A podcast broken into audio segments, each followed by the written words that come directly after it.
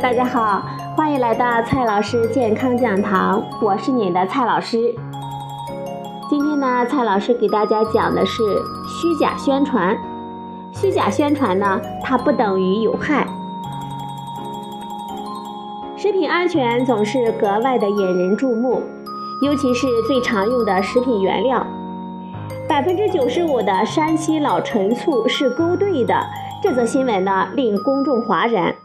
不过很快被证实是当事人表述不清楚所导致的误读。但是勾兑醋还是被许多人认为是有害健康。紧接着呢，酱油也被爆出类似的新闻。非传统酿制的配制酱油更被冠以化学酱油，再加上含有致癌物等最具有新闻号召力的词语，果不其然呢，又引起骂声一片。实际上，勾兑醋和配制酱油都不是中国黑心厂家的发明，两者呢都是国际上广泛存在的产品，它们不采用传统的酿造工艺。生产成本低，即使在风味上跟传统的酿制产品有一定的差别，也还是可以满足很多人的调味需求。所以说，不仅在中国，在国外同样大量的存在。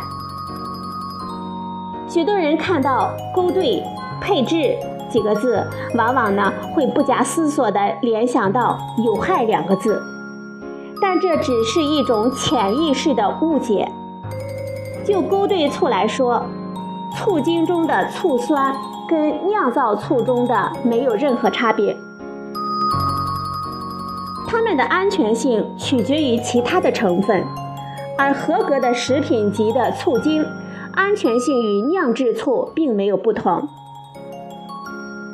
许多人担心的是防腐剂，也不是问题。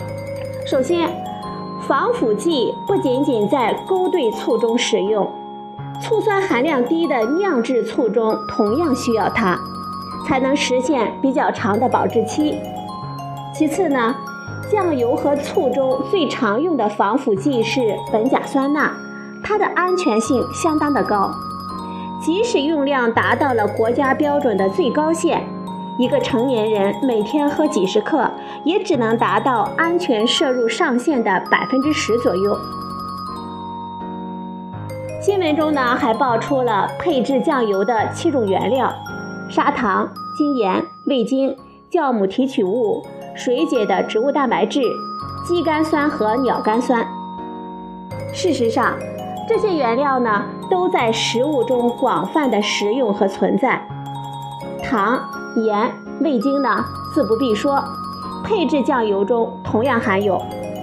酵母是酿酒发面用的微生物，从中提取出精华，具有浓郁的鲜味，被用在各种复合的调味料中。肌酐酸和鸟苷酸是牛肉、鸡肉、蘑菇等食品鲜香的来源，跟味精协同作用，能够产生一加一大于二的增鲜效果。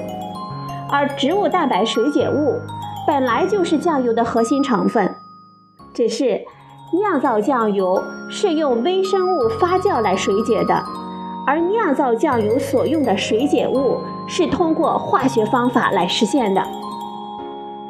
也就是说，植物蛋白水解物本身并没有安全性的问题，可能的问题是水解过程中会不会有有害产物的出现呢？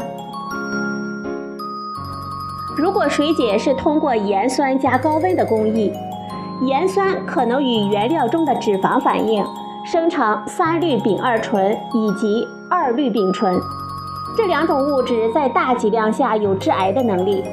不过，既然它们只是副产物，就可以减少生成，或者是想办法去除。经过工艺的改进。现在合格生产的植物蛋白水解物中，它们的含量已经非常的低。此外，任何物质的危害都跟剂量有关。世界卫生组织设定的三氯丙二醇的安全标准是每天每公斤体重不超过两微克。中国和美国的酱油中，允许的含量都是每公斤不超过一毫克。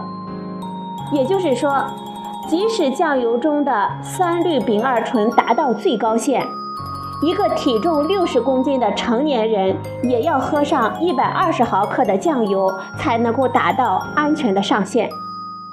考虑到酱油是人体摄入三氯丙二醇的最主要的来源，以及正常人每天食用的酱油量，合格生产的配制酱油并不会带来危害。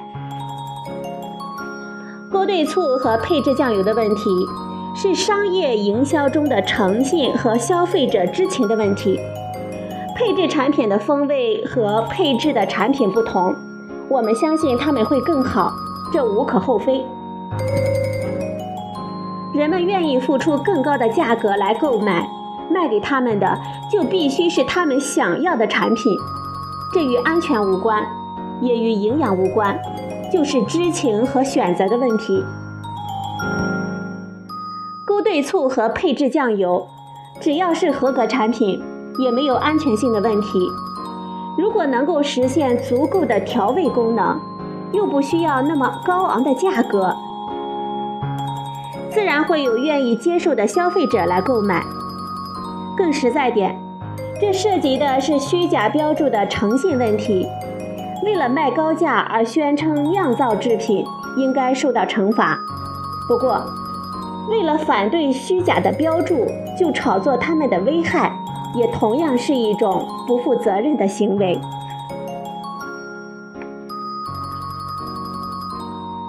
好了，朋友们。